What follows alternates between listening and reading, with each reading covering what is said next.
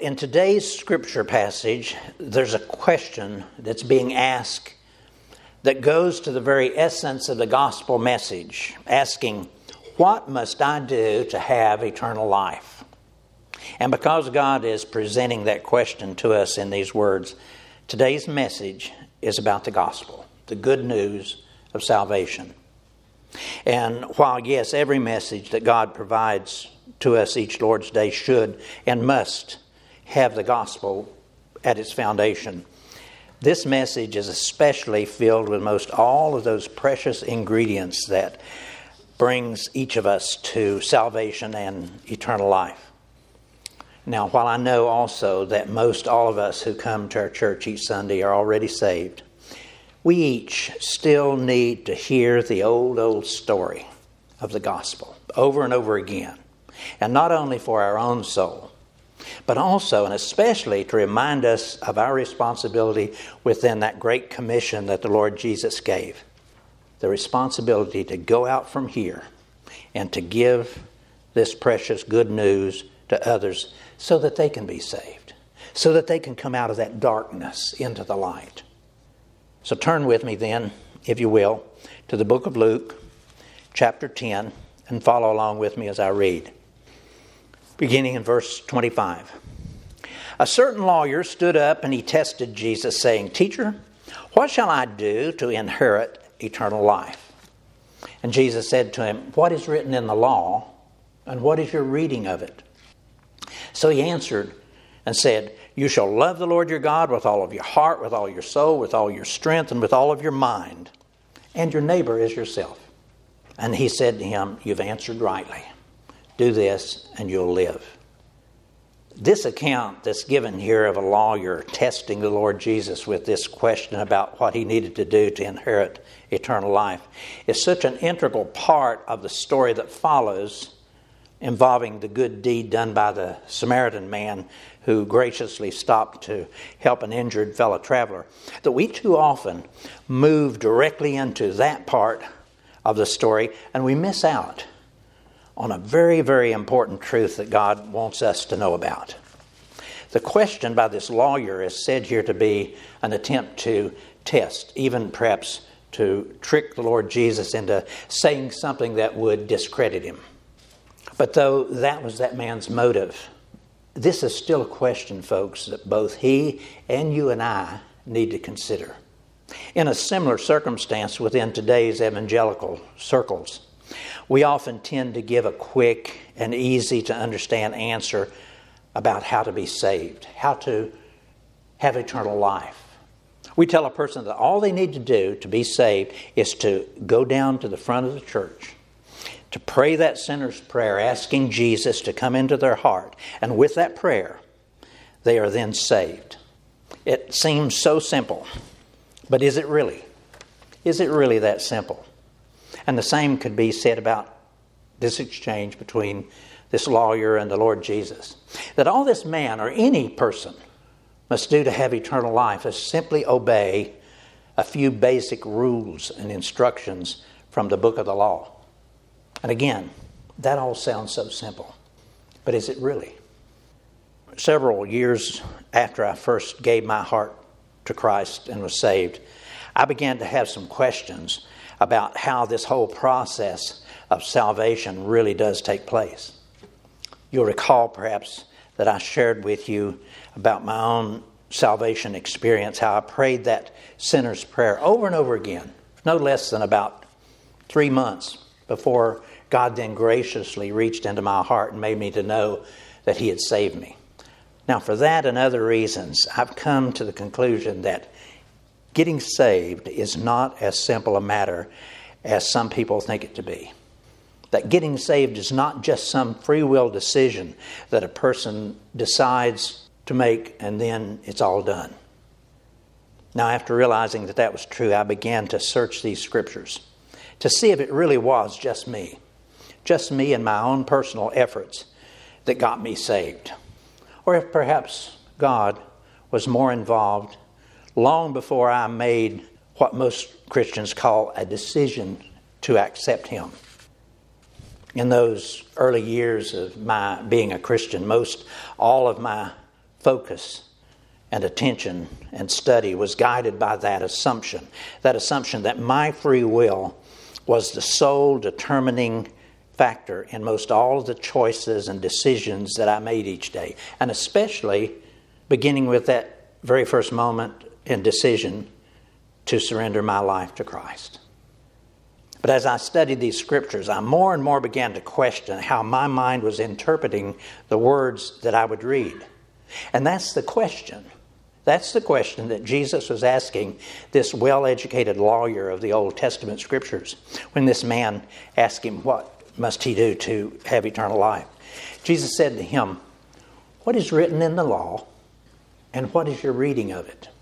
These questions that Jesus asked this man really should provoke curiosity within our minds. The first question is really fairly simple. It asks, What are the actual words that are written in these scriptures? But the second question, the second question there that Jesus asked is not as simple. That second question is, What is your reading of those words? How does your mind interpret the words that you're reading? And, folks, therein seems to lie all the many possibilities that each of our minds can contrive that these words that we read might possibly mean. Now, simply put, two people sitting side by side reading the very same words of Scripture, they can actually arrive at two very different understandings of what the words that they're reading really mean. And also, within that concept is the simple reason why there are so many different churches and so many different denominations all across our land. And this is why you and a person sitting in the pew next to you might actually have a different understanding of the scriptures that you read. And it really should not be that way. It really should not be that way, but it is. It is. And it's the same in every other church that you and I might be sitting in right now. This, folks, is how God reveals me to me and how He reveals you to you. His simple truths are ever and always very incisive, and they cut through our understanding, our excuse making, and they reveal simple truths to us. One of the unspoken truths that God is revealing to us here is that we really probably do believe that we have the free will ability to clearly understand the words that we're reading. And that we have the ability within ourselves to actually do good and right things and make good and right decisions about those words. That seems so with this Jewish lawyer. And that was part of his question. And the part of the question that Jesus asked him. Jesus asked him, What is written in the law? And then, what is your understanding of what you just read? Two different questions, many different possibilities depending upon who's reading those words. Now, recall again the first and underlying question that this lawyer asked is what must he do to inherit eternal life? And in response to Jesus' question about what is written in the law, and then what his reading of it was, the lawyer said, You shall love the Lord your God with all of your heart, with all of your soul, with all your strength, and with all your mind, and your neighbor as yourself. Now, while those words from that lawyer are exactly right, he really seems to be making that assumption that he or any other person could, by the power of their own free will, simply obey the words that are commanded there. That any person has the free will ability within their soul and spirit to love God and to love their neighbor perfectly enough to get them into heaven. You might recall in another circumstance that the Lord Jesus said, All of the laws and the prophets are wrapped up in these few words. That if you love the Lord your God with all your heart, soul, mind, and strength, and you love your neighbors yourself, you'll never commit any of those other sins. That's the point this lawyer was not understanding. And that's also some of the misunderstanding that we have. It seems to be the assumption behind the words that you and I might say to people today when they might ask a similar question of us about how to be saved. We say to them, just bow your head and pray the simple words of the sinner's prayer, and then you'll be saved. It's as simple as that. But we've given them this assumption, and we have used the assumption within our own mind that any and every person has the ability and the strength of soul and spirit to just turn from their sinful nature, that nature that has driven and controlled every thought and behavior all of their lives, that they can just suddenly turn from it.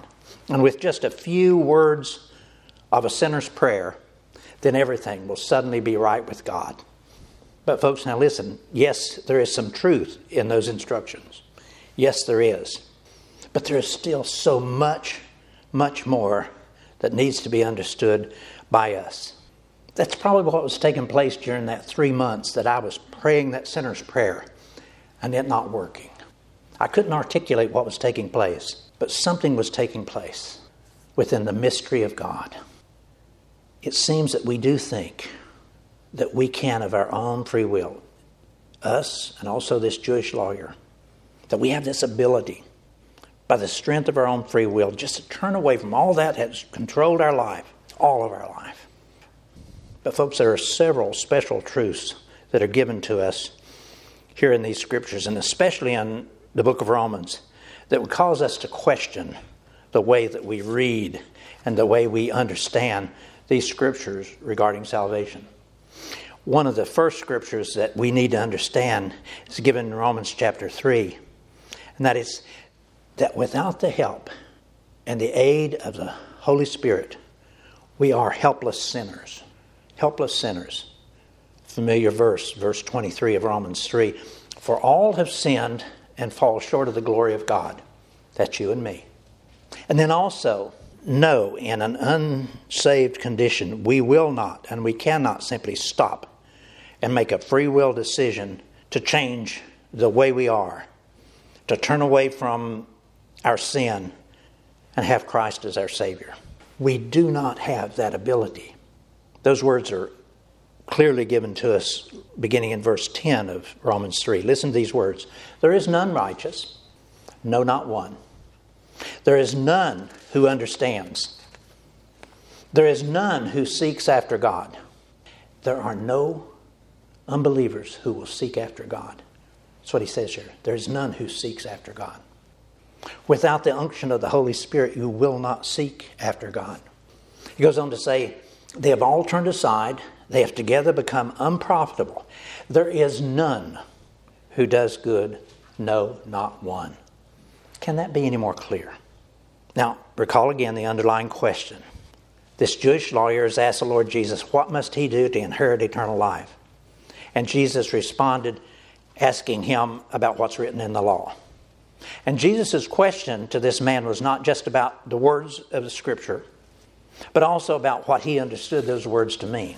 And, folks, that same question should be in your and my mind about these words that we just read from Romans chapter 3. Recall, I mentioned that two people sitting side by side in the same pew can read these words and have two different understandings of what they mean. Those words again. For all have sinned and fall short of the glory of God. For all, every person has sinned and falls short of the glory of God. And then, there is none righteous, no, not one. There is none who understands. The unbelieving mind cannot understand these scriptures. There is none who understands. There is none who seeks after God. There is, they have all turned aside. They have together become unprofitable. There is none who does good, no, not one. What does your mind say about these words? What, how does your mind interpret these words? And the question that should come to us is simple that how can a person, any person, with this depth of sin that God is saying to us here, have within us? How can any of us have within us the ability to simply say, oh, okay, I give all that up?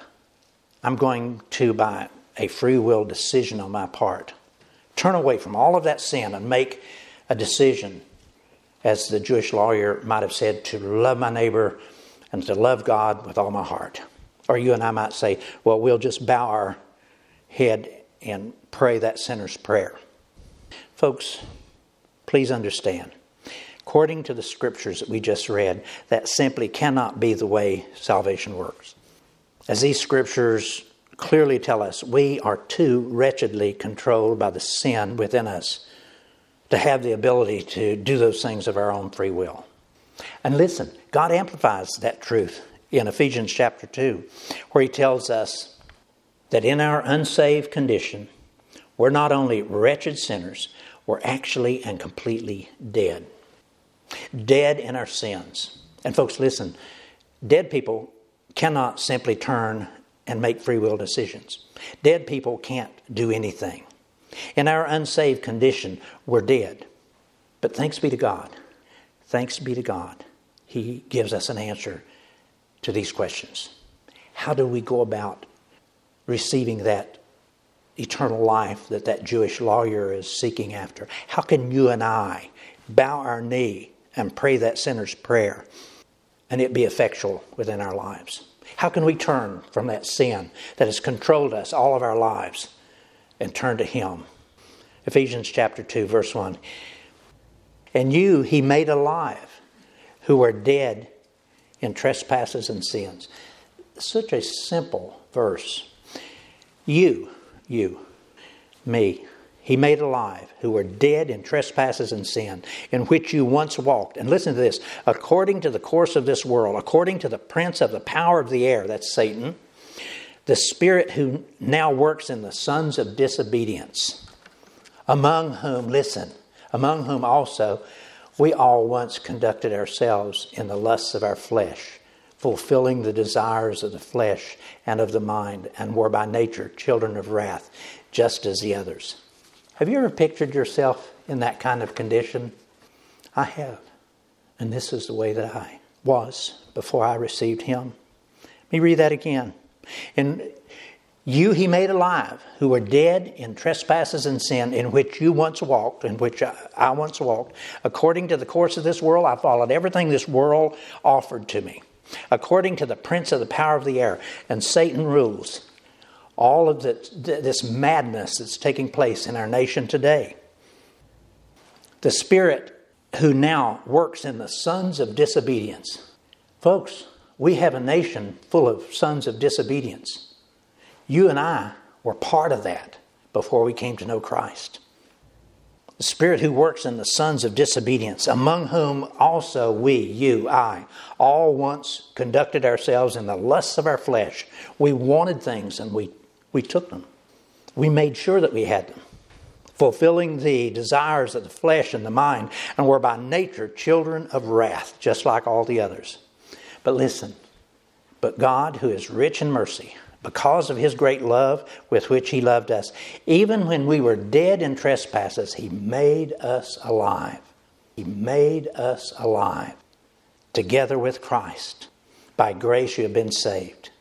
And he raised us up together and made us sit together in the heavenly places in Christ Jesus, that in the ages to come he might show the exceeding riches of his grace in his kindness towards us in Christ Jesus.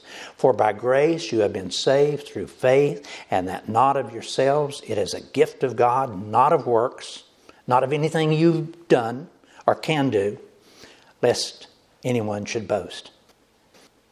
Folks, these words, these words tell us exactly how we got from where we were in our lost and sinful condition to where we are now in our salvation and in our eternal life.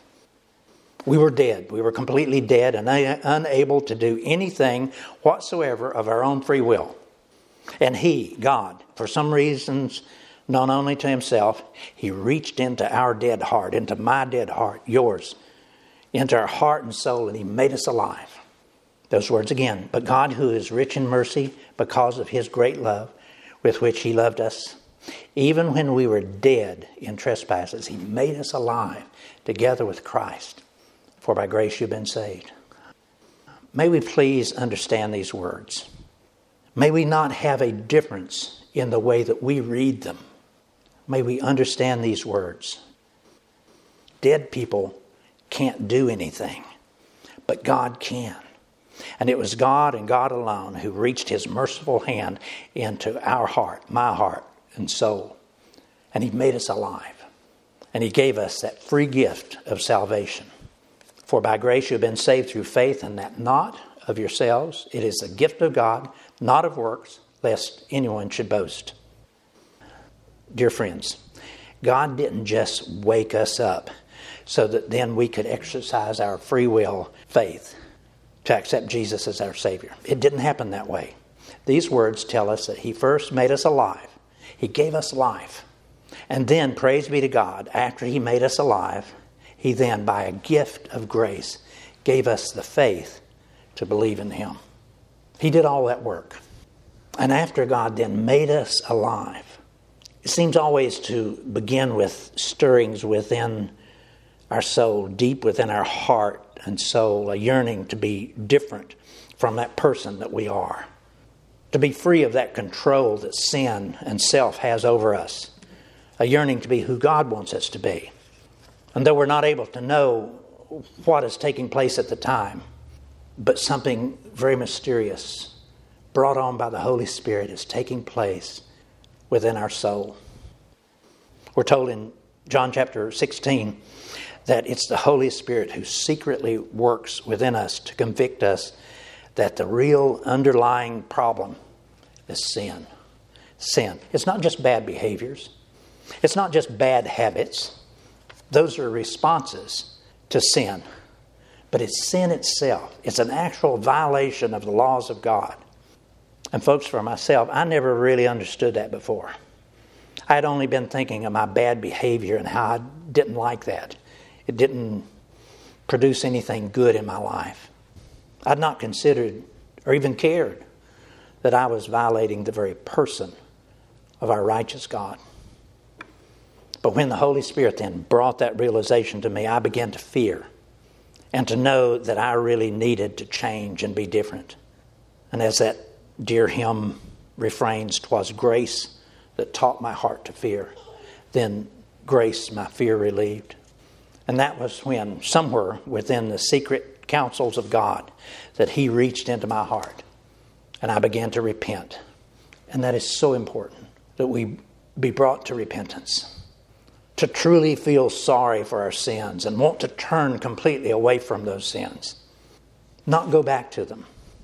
And looking back on that experience, I can clearly see that God the Father was busily doing the work that He does to take me to that next step, and that is drawing me to the Lord Jesus, where I would pray that prayer and receive Him. And, folks, He walks us through those precious steps that are given to us in Romans chapter 10. Listen to these words, verse 9. If you confess with your mouth that Jesus is Lord, and you believe in your heart that God raised Him from the dead, you will be saved. For it is with your heart that you believe and are justified, and it's with your mouth that you confess and are saved. Recall how many times Billy Graham has said, Now go tell someone about it. You need to confess with your mouth. Folks, this is our part of this life changing transaction. When the Lord Jesus has done all the work that's required to save us, we still really do need to do our part. And this is our part. This is where we step on forward and we respond to God's blessed gift of faith. And we confess with our mouth that Jesus is Lord. And we believe in our heart that God raised him from the dead. And, folks, it's then. It's then. It's not just simply walking down an aisle and saying some words. It's when this takes place. It's then that we're saved. It's with our heart that we believe and are justified, and it's with our mouth that we confess and are saved. And, folks, I want us to know clearly that, again, I did not know all of these deeper things of God as I walked through all the steps of salvation. I didn't know they were taking place. All that I did was surrender my heart and soul to Christ. But in that whole process, God the Father, God the Son, and God the Holy Spirit was walking me through these steps that I just gave to each of us. He walked me through all of those steps that I needed to be saved. And He'll do that with each and every person that he saves because these scriptures tell us so. And yes, yes, that last step may take place within a person as they walk forward to pray that sinner's prayer. But listen, we must know that according to these scriptures that we just studied, all of those first steps, all of those first steps had either already been taking place or were taking place as a person walks forward to give their heart to Christ.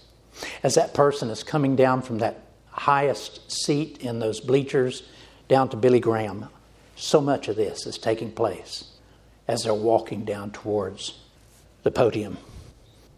Why do I know that? It's because these scriptures I just read. We must take these steps. Now, as for this Jewish lawyer who asked Jesus this question about how he could gain eternal life, we don't know what he did next. But may we simply hope that at some point in the future days of this man's life, that he himself turned, went back to the Lord Jesus, and surrendered his heart to him, and that he gained that precious salvation and eternal life that he so desperately needed. Let's pray. Oh, Father, yes, so much of this is difficult to understand, but your Holy Spirit will explain it to us. All we have to do is open our heart and our ears and listen. Forgive us where we so often fight against all that you want to do in our lives. Help us to surrender to you. We pray in Jesus' precious name.